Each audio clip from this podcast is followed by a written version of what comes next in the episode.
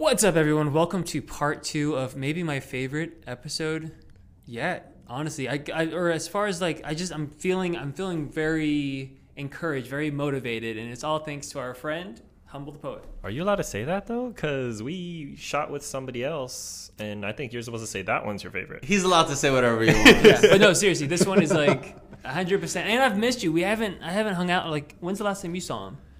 Um, It's been a year at least. no, no, no. for When me. did I see Humble last? Because there's so many times where we randomly saw each other. He came to visit. One time when I was in Jersey alone. Um, Humble, when's the last time I saw you? I feel that I'm not sure if I saw you in LA. Did I see you in LA? I don't think you were in LA. When was the last time you were here? Right before We the all saw each other Right at your before. old house. Yeah, Studio City. I right? was I was it's two days away from like I got my visa and I was apartment hunting. I was two days. I was in Utah for an event and I was gonna fly Mm-hmm. into LA and start apartment hunting, and then the pandemic hit. Best thing that could have ever happened to you. Yeah, I got I got my LA. visa. I got my U.S. visa on March first. I had some gigs, and then on March 13th I was in Utah. The next day I was flying to LA, and then everything got Mm. canceled. Crazy. So, What- do you think you'd ever move to LA? Just sorry, quick question. Yeah, hundred percent. Yeah, thank you. There you Bro, would you not imagine having this like with you? It's not about. I'm not gonna be selfish and say I want him here. I just don't think it's the right environment for a person like Humble. I Hey, don't he think. said that when he lived in LA, it was a big part of your life, right? again, it, I, I do like that. I do like that quote. LA is undefeated, and I'm not lost on, on the impact that LA can have on people, but we also have some control over it. So again, I have mm-hmm. You guys. I have good friends in LA. I don't think you'd get lost in the sauce at all. I just. No, we all do, Lost man. We all. If I got lost in it, we all get lost in the sauce. on Yeah. some level. Well, b- b- before we get into this, we ended episode one asking you a question. Can we dive into episode two with you answering that question? Yeah, you you- remember what the question was? Yeah, you asked about you know gaining attention on social media, um, talking about you know what people think is expected of you to get attention on social media. Uh, what I would say to people who are new and trying to get into social media, um, and also the idea of spamming and all of that, um, And uh, and the idea that I said I was going to leave social media. Oh yeah, well. and is it possible to do social media while still keeping that happy lifestyle, Yeah. like that personal, like separating them? Completely. Yeah. So what I can say is, um, no, you can't. Social social media is this, this, this is this is this is still McDonald's French fries. This is not good for you. I'm so glad you said that. It, it's I cheap. like stale McDonald's. yeah, joking, no, we all do. You know what I mean? Like it's cheap, it's easy, it's quick, but you, you have enough of it, it's gonna take a toll on you. None of us are the exception to the rule. It's not a discipline thing. It's not a mindset thing. This is addictive potato chips that all of us. It's been designed. It's been designed to keep us hooked on this stuff. Um, it has definitely done some super cool things. It's, it's killed the gatekeepers. It's made people uh, who have a lot of ideas and, and problem solving abilities and creativity to get noticed. Um, but it's changing, and the direction it's changing is not in a healthy place. Years and years and years and years ago, I look at you guys as like generation two YouTubers. Generation one was like the Harleys and the Jenna Marbles and stuff like that. These guys were dropping one video a week and having careers and, and living in beautiful homes and doing dope stuff. And then the generation two came in, the Lillys, the Alex, the Aarons, the Fouseys. And it was like maybe two videos, maybe three videos a week. And now it's gone where people are dropping two, three videos a day. And we're all fighting in this attention economy. It's all about trying to get attention. But I think the big thing we're not realizing is, and the big reason people have burnout is because you're always playing catch up and you're always assuming people are in control. The truth of the matter is there's an almighty algorithm. None of us know what it does. It continually changes. It's going to continually change. And we're trying our best to keep up with it. And then when we can't keep up with it, we tell ourselves horrible stories like people hate me. People don't like my stuff anymore. I remember back in the days on Facebook when I first, first, first wrote my book, I had 60,000 followers on Facebook. When I put a message out, 40,000 people saw it. You know what I mean? Like, yep. Mm-hmm. now I have hundreds of thousands of people on Facebook and like 18 people see it. That's an algorithm. People, 100%. people don't hate me. I know people don't hate me. It's an algorithm. And when we're trying to get attention and we're fighting against code, we're not fighting against people. We're not fighting against each other. We're fighting against coding. And that coding is only designed to keep people on. You know, Instagram, YouTube will always reward you for putting a lot of content on, because you're con- that means people are staying on the platform. They just want people to stay on the platform. They just want people watching YouTube all day. They want people scrolling through Instagram all day. That we're not robots. We're not machines. We're creatures. No other creature works like this. Every other creature eats, sleeps, and has sex. That's their life. You know, and then when they're not doing that, they're napping. That's not humans. We're just constantly acting like we're robots. Working, working, working, working, working, not getting enough sleep, depending on different chemicals, whether it's caffeine, whether it's a Red Bull, whether it's, you know, all this other stuff, just to just to keep our eyes open during the day. And then we wonder why we get burnt out. Because we think, oh, maybe my, my video wasn't smart enough. Maybe I didn't, you know, use a clickbaity enough title. But the, at the end of the day, think about what it was five years ago. Think about what it was five years before. Predict what it's going to look like five years from now. Mm-hmm. You know, and now they're Man, rewarding I you. could have a whole episode with you about my feelings towards social media and like I'll be I'll be honest, man. Like I want to use my platform as a way to like here's what I've noticed. The posts that should do well and have the most impact, like today I posted a thing on my Habibi's channel about two Syrian, Syrian refugees Mm-hmm. achieving their American dream. It's probably going to be the least viewed video. Should be the most viewed video. Why? That's just the way it goes. Why? There's no drama. Why should it be the most viewed video? If we're talking about what has the most substance of level of like the importance, like the values learned in it, like for example, I could post a video with those same two Syrian refugees, get into drama, get into a fight on the street, have something stolen, post that, get that a million views. But why doesn't their life story But about that's not social media. That's people. Why are there more that- people staring at car accidents than staring in museums? that's that's a hundred percent a problem. But what what I'm getting to is I'm in a position at 31 years old where one, when Instagram disabled likes, it was the happiest day of my life because I was like, I'm gonna start posting five times a day because no longer are people gonna have a perception of is Fousey popping based on the amount of likes he gets. Why I still have that stigma and I- thought in my I- head I at can see- 31, I freaking hate it. I I, can see your likes. Hate it. Two, He got to so excited when it happened. like today today i want to post a thing on instagram about a story about people are going to kick you when you're down people are going to kick you when you're up they're always going to kick you so that's why you got to keep going forward and not worry about who's kicking you but i'm in a struggle even when i was driving here what time should i post it is the algorithm going to pick it up what picture did i post this week Da-da-da. and i freaking hate that i can't be my authentic self and give the gift that I feel that I have to the world because of this damn algorithm and because of this damn perception of what it does to you. Your likes being down, your views being down, everything like that. Me having 3.5 million followers on Instagram, knowing that not even 10,000 of them are being shown what I'm. It's like, I'm sick of this game. I'm tired of it. As a creator, I'm tired of it. And I got asked by Aaron on a personal level, then why do you do it? And I was like, because in order for me to get this is the industry that I chose. And when I chose this industry, it wasn't like this one. It's changed, like you said, and it's going to get even worse in the next five years.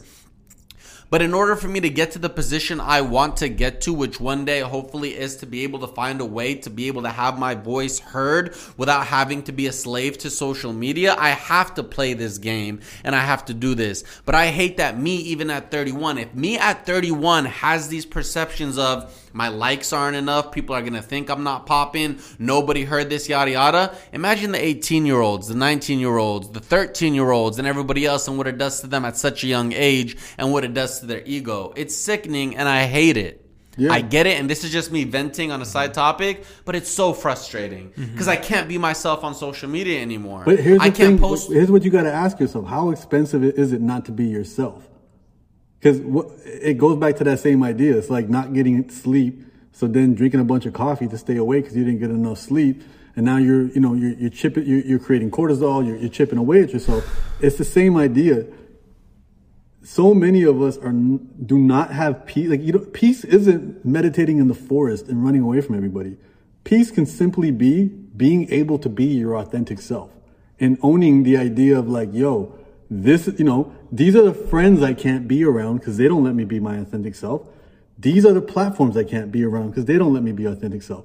And, and the other thing that you said, and I think this is super important, especially for younger kids, these ain't your platform.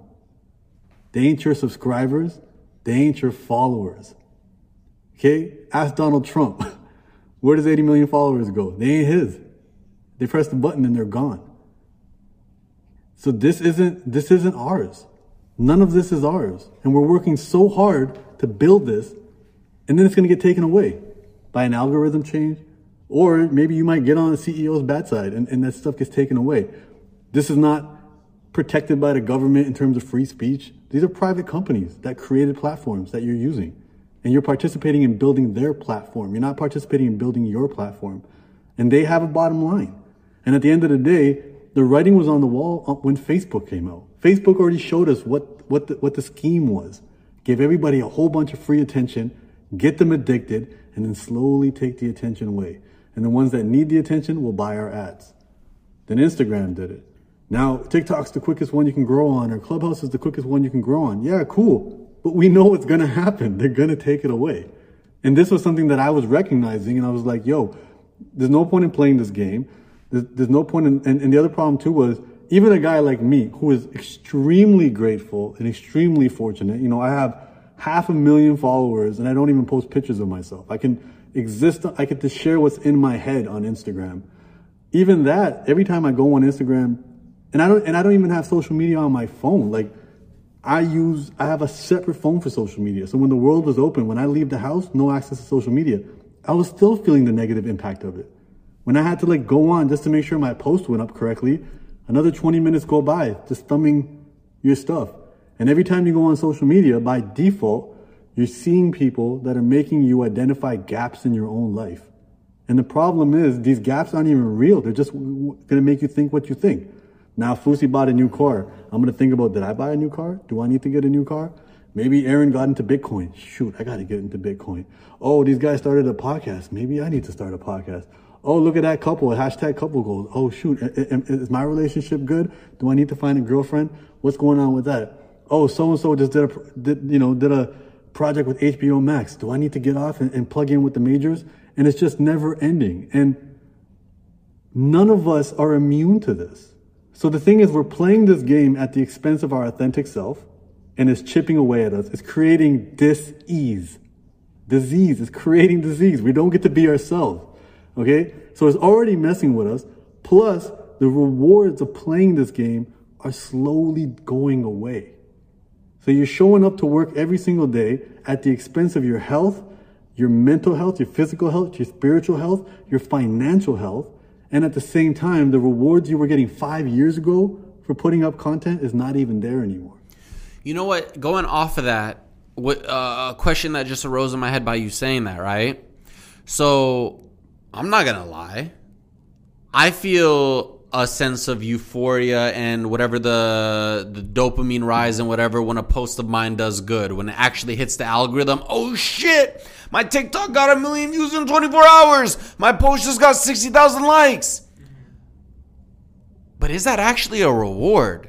Because if i post a post that doesn't hit the algorithm and it gets 14000 views or whatever and then i feel depressed i'm not good enough people don't like me da da da da da why don't I feel the re- like? What is that reward that getting that high engagement gives me? How do they trick us into believing that the more likes we get, the more engagement we get, the more important we are, and the more special we are as people? Why is that classified as an award? Because and I'm asking that, this. That's how we've been for 10, 20,000 years. So if you think about how was a human living 5,000 years ago, no matter where they were in the world, they were probably living in a small village, maybe 50, 60 people, right? And the number one thing was you have to cooperate.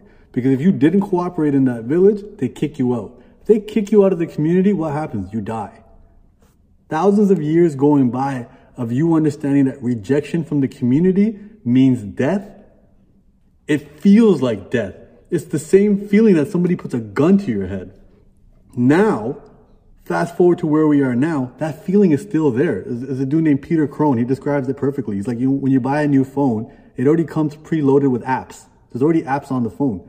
As humans, we're already preloaded with these apps that no longer serve their purpose. And the main ones are fear of rejection and paranoia. 5,000 years ago, paranoia kept us from getting eaten by a saber-toothed tiger or any other predator. 5,000 years ago, the fear of rejection, shoot, 500 years ago, A hundred years ago, for many of us who are children of immigrants, that fear of rejection kept us participating in the community. But now we don't, we live in places where we're not in immediate danger, but those fears and that programming is still there. So the idea of being afraid of rejection, and it's not just being everybody hates me, it's the same reason it's so hard to say no to people. Somebody asks you for a favor and you just don't want to say no because you don't want to seem unkind because that triggers that idea of I'm not going along with what people want. And that makes me feel like I'm going to be rejected because for thousands of years, that meant death. What these guys have done is they've taken that bi- biology and they've put it into an app, which is when people approve of me, I feel good. When people don't approve of me, I feel bad. We've always had this, even before social media, but now social media has given it an exact number. Social media has made it an exact science. Back when you guys were in middle school, you guys knew who the most popular kid in the, in the class was.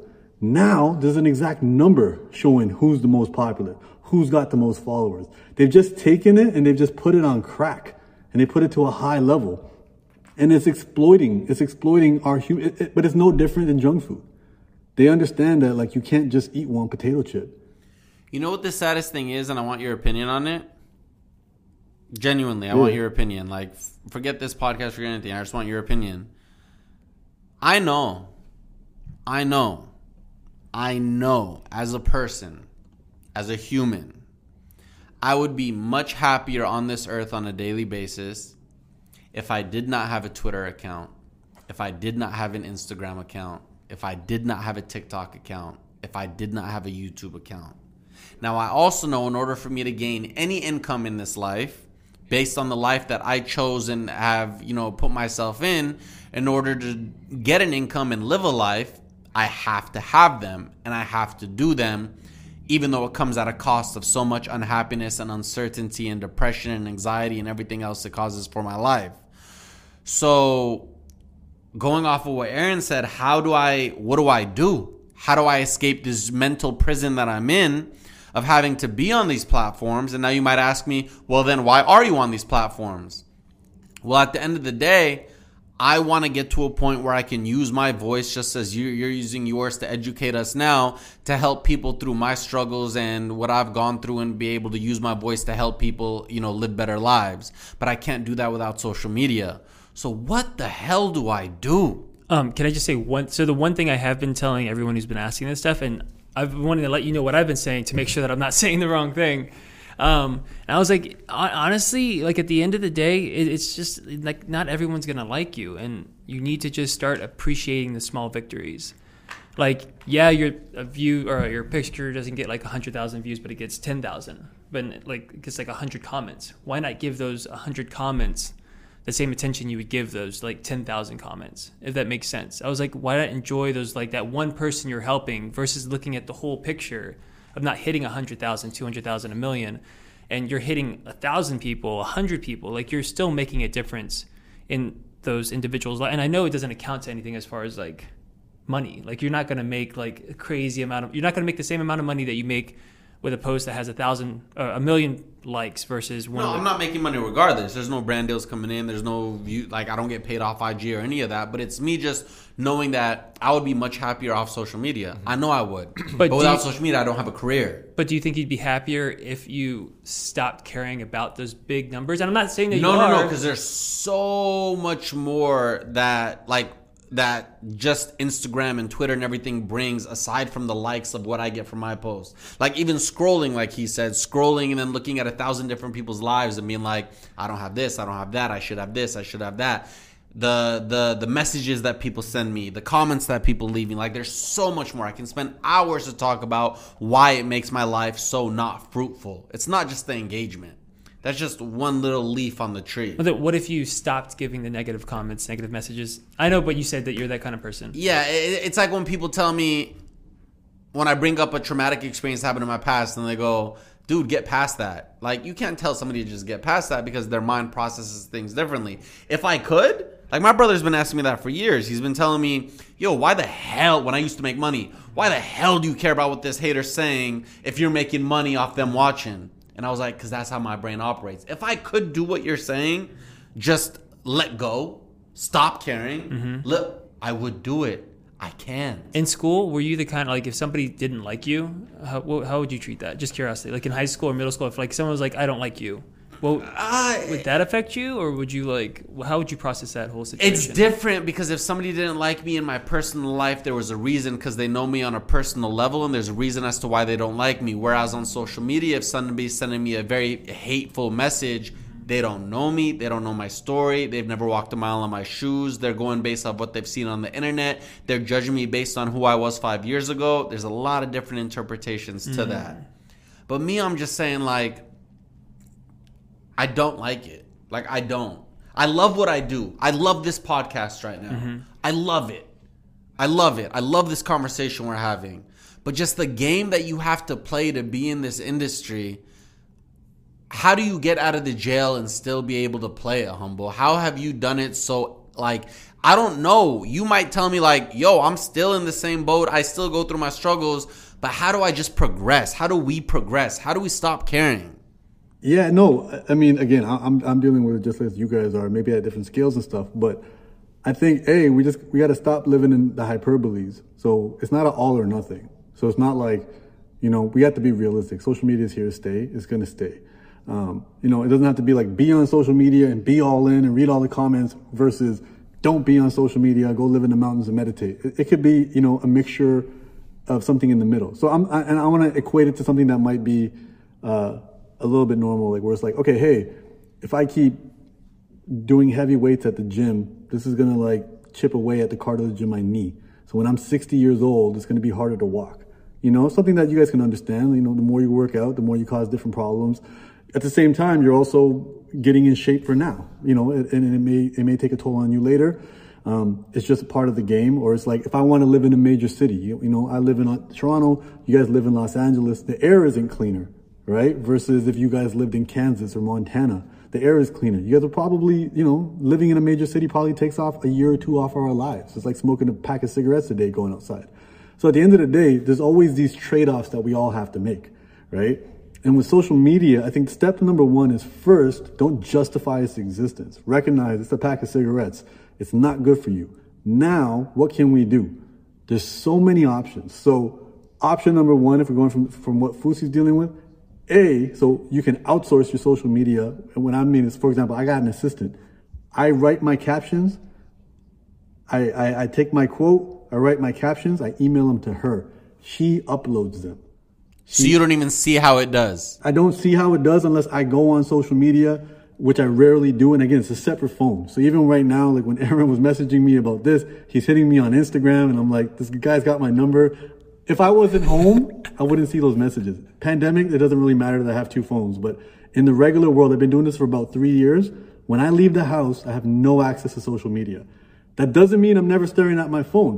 When I'm waiting around, I end up checking Google or, or reading the news or some other distraction. I'm still a human being. That's one thing you can do. It's reducing, you know, it's like wearing a knee brace or something. You're reducing its impact. Another thing you can do, irrespective of how your brain works, there's a button that lets you shut down the comments where they don't even come before, they don't even, they don't even arrive. That's an, that's an option. I'm not telling you to do it, but it's an option that will have an impact. We can make excuses as to why that would impact engagement, do this, do that. But the truth of the matter is, impact engagement is already impacted. We're already falling down the slope. That stuff's happening. Also, another one I was going to bring up too is there's also different audiences. The, the person watching TikTok videos who can only consume six seconds, eight seconds, one minute of content is generally not the same person listening to an hour podcast. There's different people. The world is massive and diverse. That's the other one.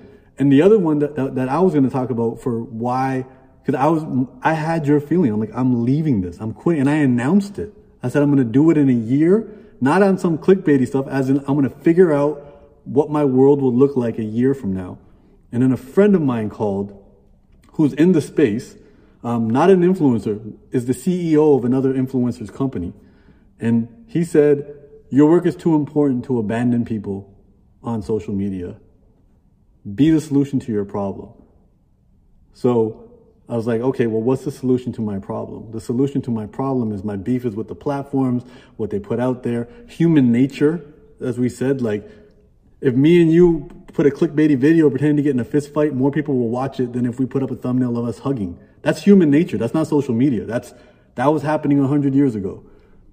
So I was like, okay, I want to create an environment where that's not the case. So I started my own community. I have my own social media community now. Humblethepoet.com slash community.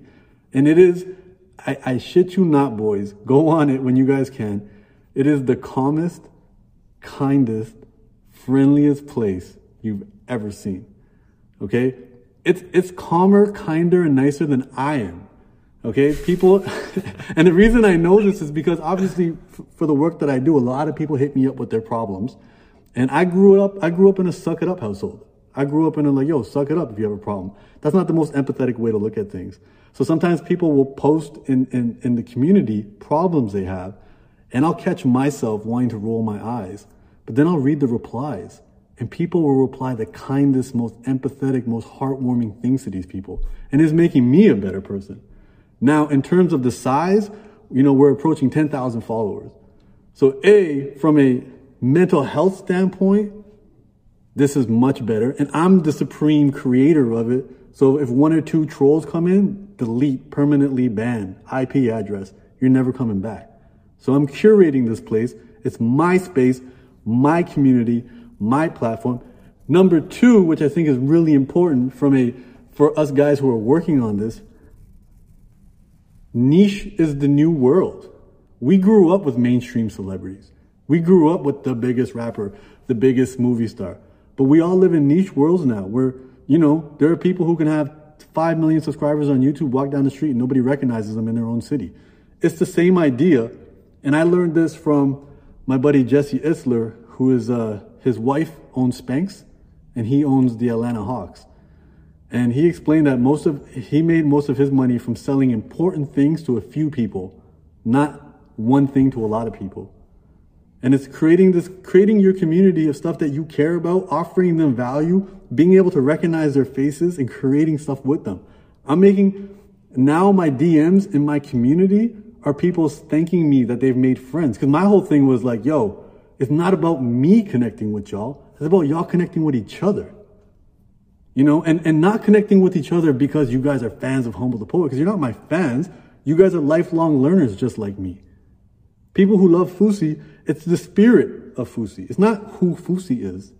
You know, they don't have to, you know, they don't have to love Muffin and Dollar. They just have to love the relationship. And now they can get their own version of Muffin and Dollar. And that might be a ferret or a gerbil or a parrot. You feel what I'm saying? When pe- people love Aaron, and it's, it's not going to be just about who Aaron is specifically, and they're not going to just sit in a room together and just talk about how much they love Aaron. They're going to have other things in common. People who love my stuff are going to love to read. People who love my stuff are going to love my brand of, of humor. They're going to love the same movies that I love. Creating these communities, these smaller communities, they're never going to be massive. But not only do they work, is you can work on projects. So, so back in 2014, uh, I only, that was only when Facebook was, was a thing back then, 2013. And I was just sharing ideas and it was the community that was like, yo, you should write a book. And I was like, I don't know how to write a book. That was my reply to the comment. And then somebody sent me a link, how to self-publish a book. Then somebody sent me videos, how to, how to use Adobe InDesign. And they're just like, yo, we'll help you. Like a commu- a real community. Like this is what a, a community is not a population of people.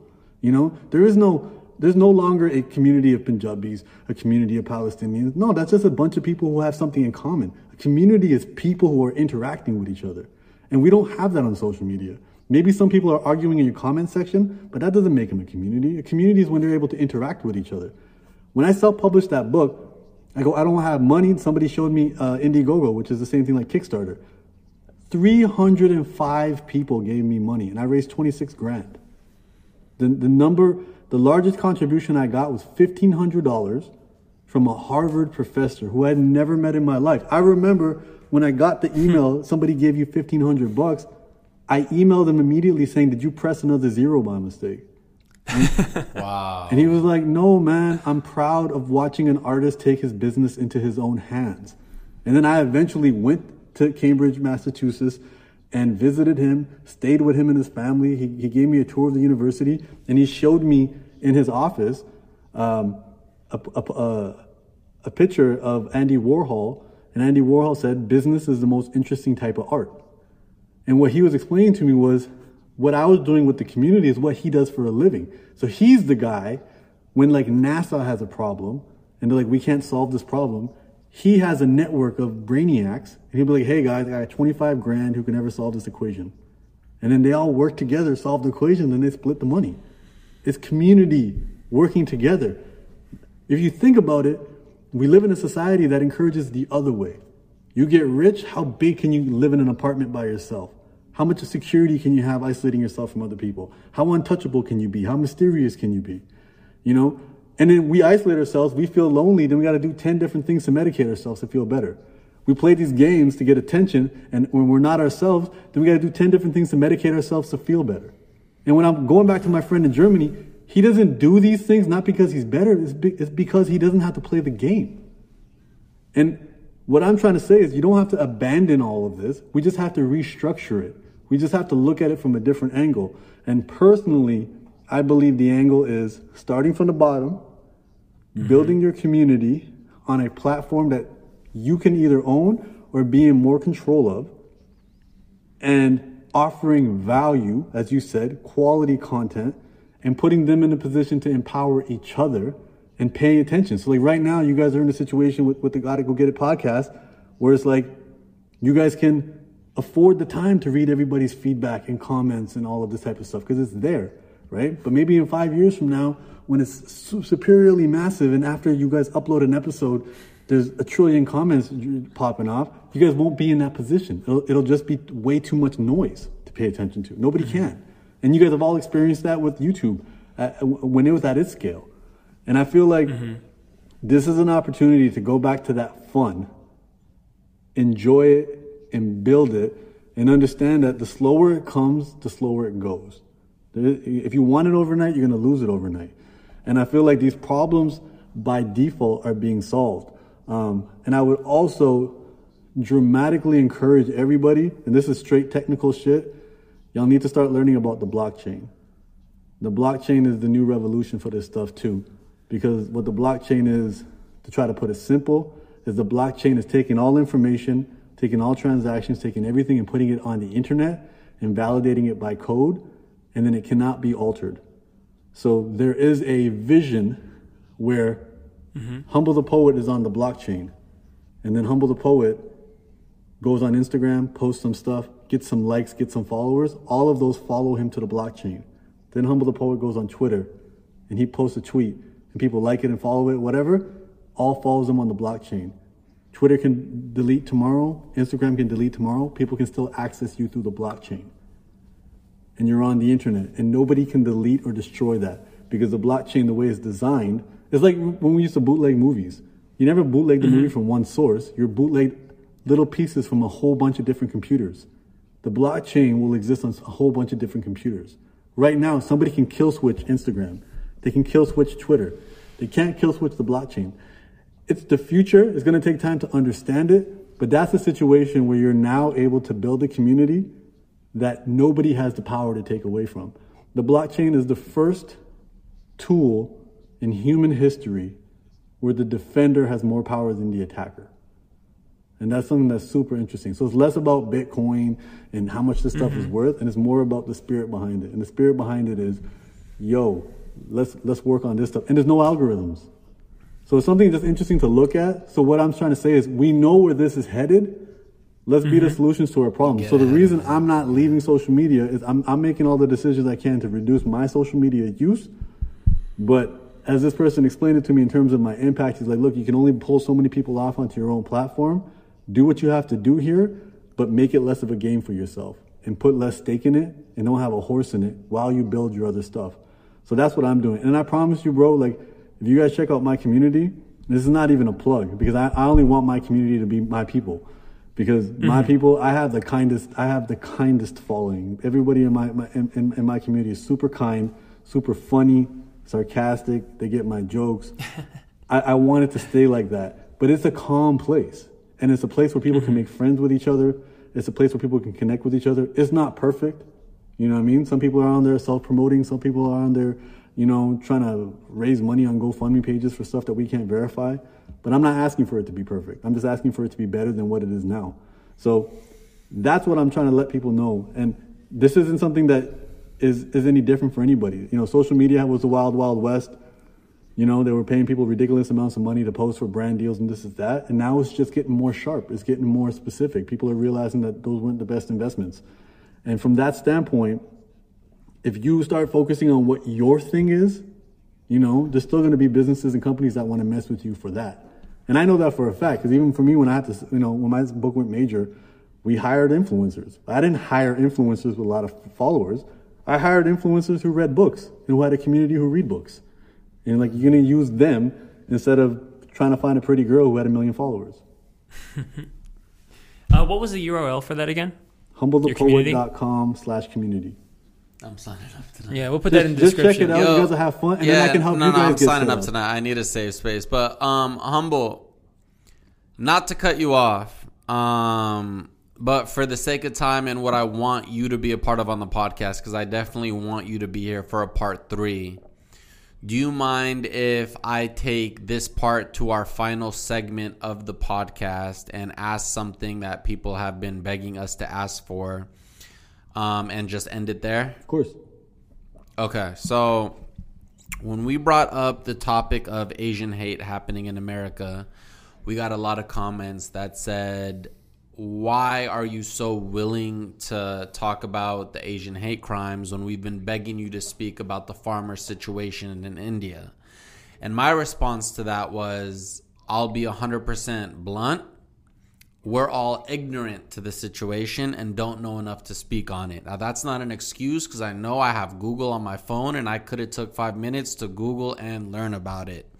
But now with you being on here and I know you have used your voice and your platform to talk about this, can you take a minute to educate us on the situation going on and raise awareness on the topic not only to our viewers but also to us so we can understand it moving forward? Yeah, for sure. No, I mean, thank you for, for even holding space for, for me to talk about that. Um, and, and, I'll try my best to tie it into even what's happening, you know, with Asian hate and, and, and those crimes. So, long story short, more than half of all workers in India work in agriculture. They work on a farm in some way, shape, or form. And pretty much in the middle of the pandemic, without consulting any of the big farmer unions, uh, as, as quickly and aggressively as possible, the, the current administration in India passed three laws that are, uh, you know, you can look them up on Google, but they're heavily in favor of corporations. So it's kind of like corporations t- coming in and um, having more power over how the farmers sell their stuff, uh, how much stuff they can they can uh, hoard, and um, what prices they can set. Um, these, you know, it's kind of like Uber coming in and taking over the taxi. You feel what I'm saying? Like is coming in, and, and it was a gra- you know Uber came in gradually. This was a law that was passed very quickly in the middle of a pandemic. Um, I guess hoping that it was going to go under the radar. Um, the guy in charge out there, um, you know, and I'm not saying his name. Um, he wasn't allowed in America when President Bush was in charge because he had so many human rights violations he, he was only allowed back in America when he became prime minister.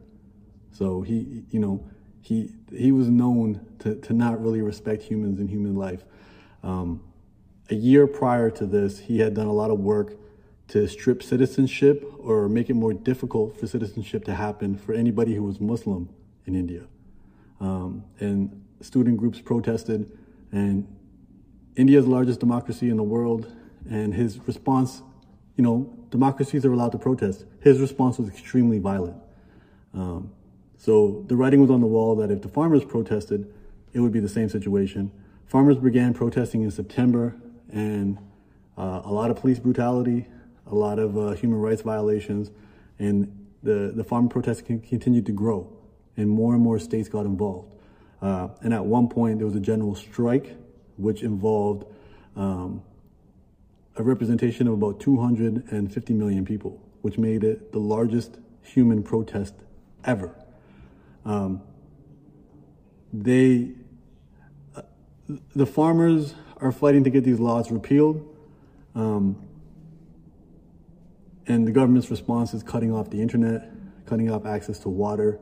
Um, and then when that happened, that's when CNN, that's when Rihanna, Greta, Thun, uh, Greta Thunberg, Suzanne Summers, uh, um, um, and, and a couple of other really famous, you know, non-Indian celebrities got involved, realizing that like, hey, this is a democracy. Why aren't you guys letting doing this? Uh, so just a combination of, uh, you know, pro corporate laws impacting almost half the country's workers, um, them standing up for it, and then being met with violence, uh, being called terrorists, um, and because the state controls the media. So it's one of those situations. So the farmers that have been running the agriculture for years and years and years, because you know you said uh, I forgot the percentage exactly that you said over half, ha- over half all workers have been in doing India this for years, yeah. and and and praised for it and helped and you know obviously like you know took care of many many many people are now not only being stripped of their their jobs and their titles as farmers, but are now being labeled as terrorists and getting met with violence. Yeah, and that's a, that's, that's a playbook you hear around the world. You know what I mean? Like anybody who decides to fight for their uh, autonomy or anybody who starts to stand up for their rights, you know, is, is often called a terrorist.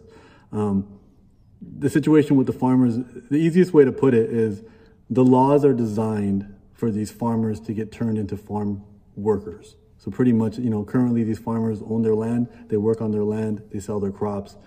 This is going to put them in debt. Um, before these laws were passed, um, one farmer was already committing suicide every, uh, I believe, three to four hours in India for the past 10 years because they were going into debt. And when I mean debt, I'm talking about these farmers are committing suicide for what we would be, would be about 2,000 American because they would like go into debt, rent equipment to find sources of water for their farms. Where's that water? A lot of that water has been rerouted to these major corporations, whether it's Coca Cola, whether it's something else, because water is a resource and these resources have been taken away. So they would go into debt trying to find new resources. They don't find the resources. They can't pay the debt, which again would be in the thousands in, in US dollars. And then they commit suicide. Because for some of them to pay back $2,000 US would take 99 years.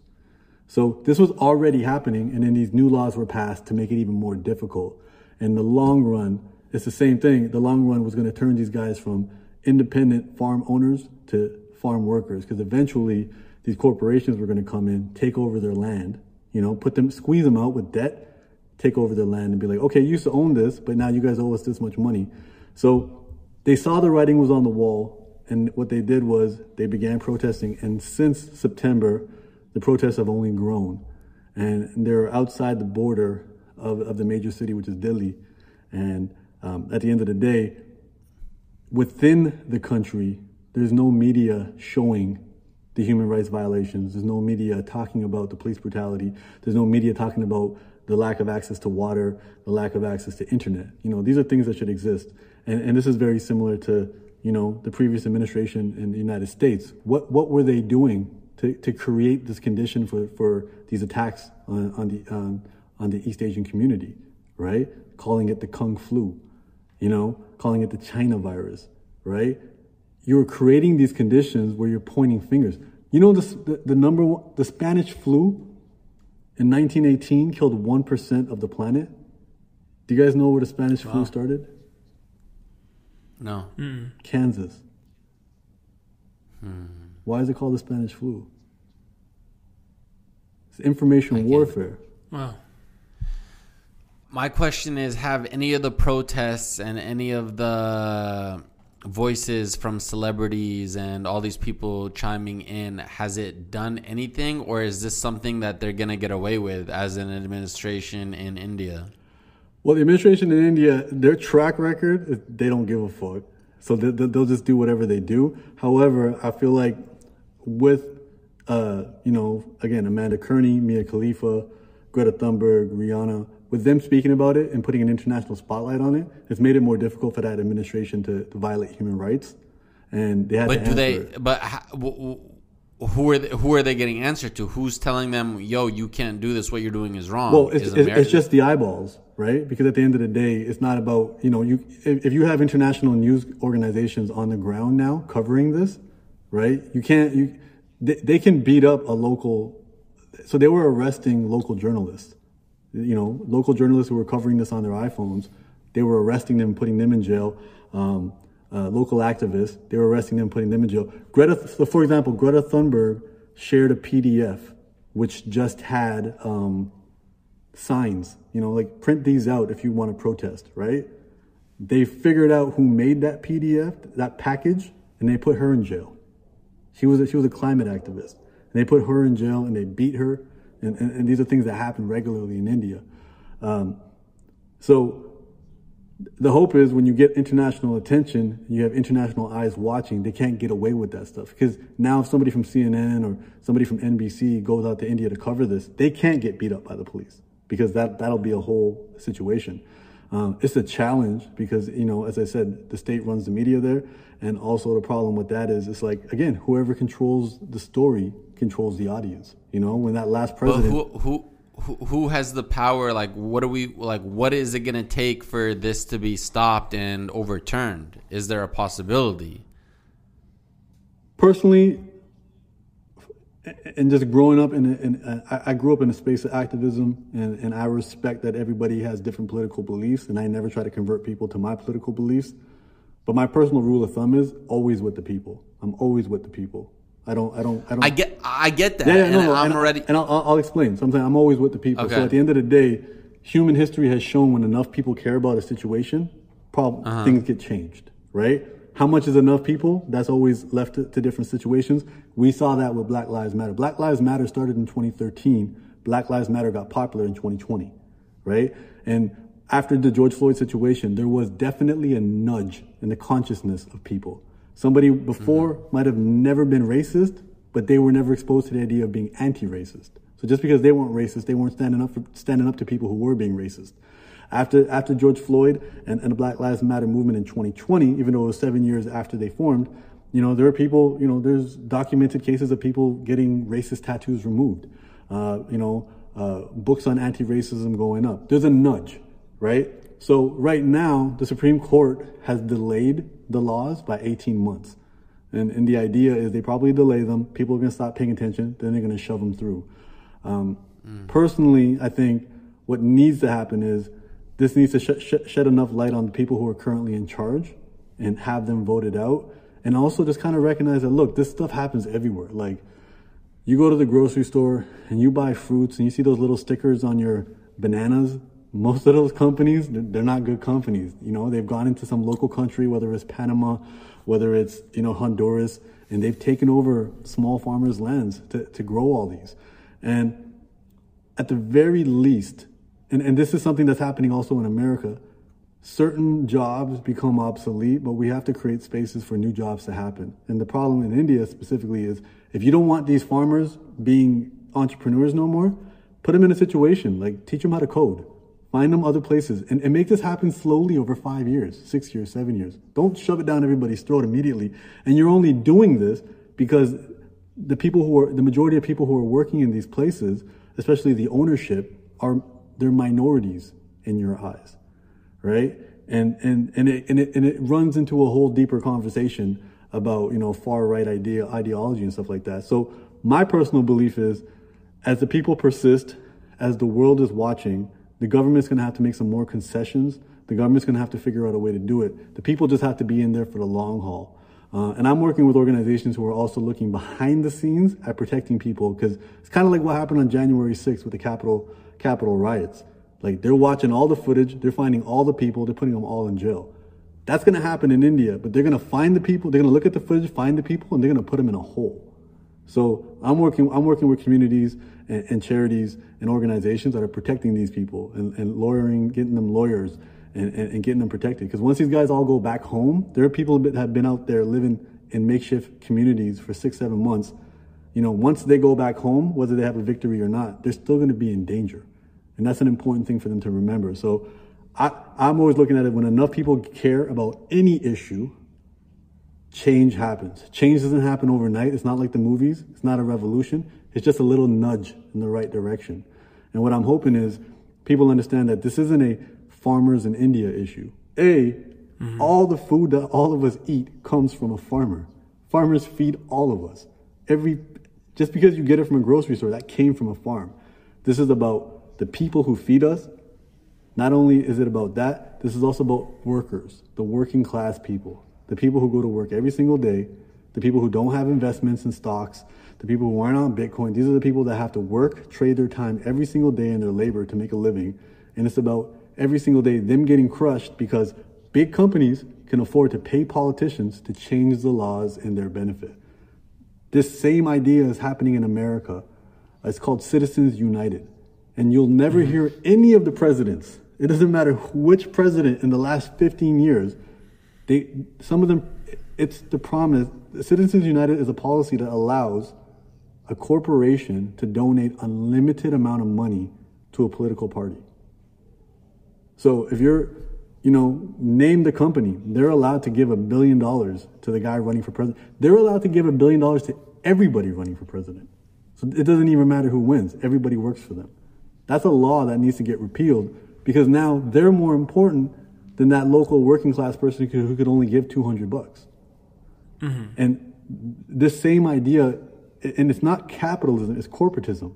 It's corporations controlling everything. Corporations are more powerful than governments now. And it's something to think about. And it doesn't matter who, what political party you're a part of. It doesn't matter who you voted for in the election. None of them are doing anything about it. None of them are doing anything about this. And that needs to change because as long as that happens, then profits will always be more important than people. And you know, I, I'm fortunate to, to, to live in a country that kind of has outlawed it. You know, and people are mm-hmm. still finding ways to, to have loopholes for that. But it, it's, it's it's very difficult when you know to watch because it makes a smaller group of people super rich, and then everybody else gets left behind, and it sucks. It, it completely sucks. And this is what's happening in India right now is just another chapter in that story.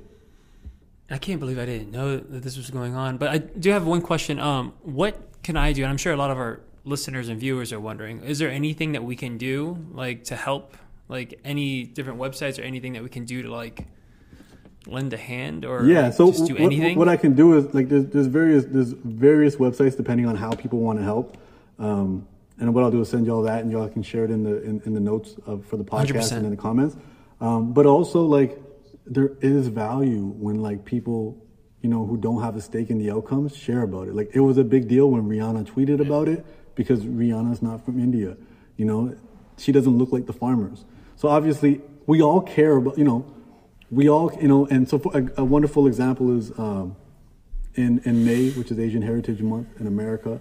Um, I- think Canada as well.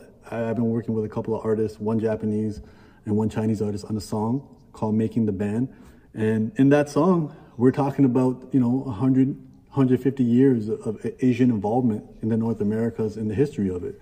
You know, from the internment camps where they locked Japanese people up during the war to, you know, bringing Chinese people over and making them work on the railroads for a dollar a day and then, you know, trying to send them back when the work was done, um, you know, to what was the, what's being done to anybody that looks like me after 9-11, you know what I mean? Like being, not even being Muslim and experience a lot of Islamophobia uh, and, and racism from different, different stages.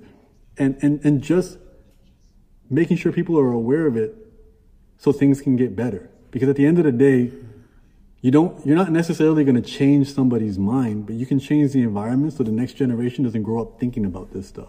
So I mean, anybody you know sharing about this, talking about this, and I get it. Especially, I, I'm not that guy who will ever make any influencer feel bad for not posting about a social issue, because the challenges in the world are never ending. You know, you can post about climate I- change, post about this, post I- about that. I, for the sake of time, have two final closing statements. One being a question. Mm-hmm. Um, first of all, we haven't even scratched the surface of what there is to talk to you about at all. And I'm gonna need you back for a part three, four. five. I think you're gonna be the most recurring guest we have on this podcast. Unless you start your own podcast, I'd listen if you did. You I'm know what? saying. I don't know when it's coming out. I did start one. Oh, I, I, thought- I, I don't, I don't know. I don't know when this is coming out next week. Yeah, mine's not going to drop until like probably May, April, uh, May or June. okay. Well, I have two closing statements. One being a question. Yeah. So me being ignorant to it at 1st Mm-hmm. and now hearing about it and wanting to use my voice Mm-hmm. for um, the cause, would the and I know you said it's a bigger issue than just the farmers in India, and you explained that, but in this circumstance with the farmers in India, would the correct verbiage be "I stand with farmers"? Yeah, I stand with farmers is a good one. That's a good one to use. That's all. That's all I have to say. Yeah, I stand with farmers or farmers protest. And the interesting thing is, because if you use a farmers protest hashtag, you'll also start finding about farmers protesting in Germany and other places around the world. Because again, as I said, the My- story's not changing. Which my second question and my final question for this podcast. I'm sorry that I gotta cut it, guys. Um, I'm going to, okay, because I want to. Not because anybody's telling me to, not because you're telling me to or anything, because by hearing about that, I want to, and I've always used my voice for activism. There have been times in the past where I've stood up for certain situations, regardless of if I was in the right or wrong, got bashed by the other side. When I do speak out on this and say I stand with farmers, is there going to be another side that comes at me? Yes. Which is usually along the lines of, you're not educated on the situation, you're getting brainwashed, you're only hearing one side of the story. Yes. Is that going to happen? 1000%. Okay. One thousand percent. As I said, you know, there's all all the media in that country, major mainstream media, is controlled by the state. Not on some conspiracy theory, like that's that's just how it is over there. Like it's controlled by the states. You know, we're mm. in the United States, you're gonna find news. You know, you'll have your CNN and you'll have your Fox News, and you know, depending on who's in charge, one you know one bigs them up, one you know tears them down. They don't have that over there. They don't. Everybody is on the side of the government. The government runs the show there, and you know, that's a lot of places in the world. So a lot of people are being shared narratives and stories saying, "A, you don't understand the laws. You haven't read the laws. These laws are here to help the farmers." Um, you know, this is not even affecting all the farmers. This is only affecting these farmers. These people aren't even farmers who are protesting. These are people that were hired. They're actually separatists that want to be separate from India. They're terrorists. They're doing this, you know. Um, and then as well as just, you know, the police have done some really uh, wickedly clever things. Like they'll have roadblocks, and then they'll they'll they'll funnel people into places that they shouldn't be. You know, and this is no different than when you saw during the Black Lives Matter uh, demonstrations, police leaving bricks on the middle of the streets. They want to create chaos, right? And then you catch you catch somebody doing the wrong thing on camera once, so you'll definitely get a lot of people um, who will look at it from that standpoint. And at the end of the day, as I said, this is this is greater than just the farmers. It's a human rights issue. This is the world's largest democracy. This is not they, all democracies um, guarantee humans the right to, to, to peaceful protest. And what these guys are saying, and, and you'll see it when you when you post about it in the comments, is like these these aren't you know this it's divide and conquer. And I think people need to understand this. No matter what country you're in, if you think there's an us and a them, you know we everybody loses. Division is only valuable to people who want to profit or people who want to control us.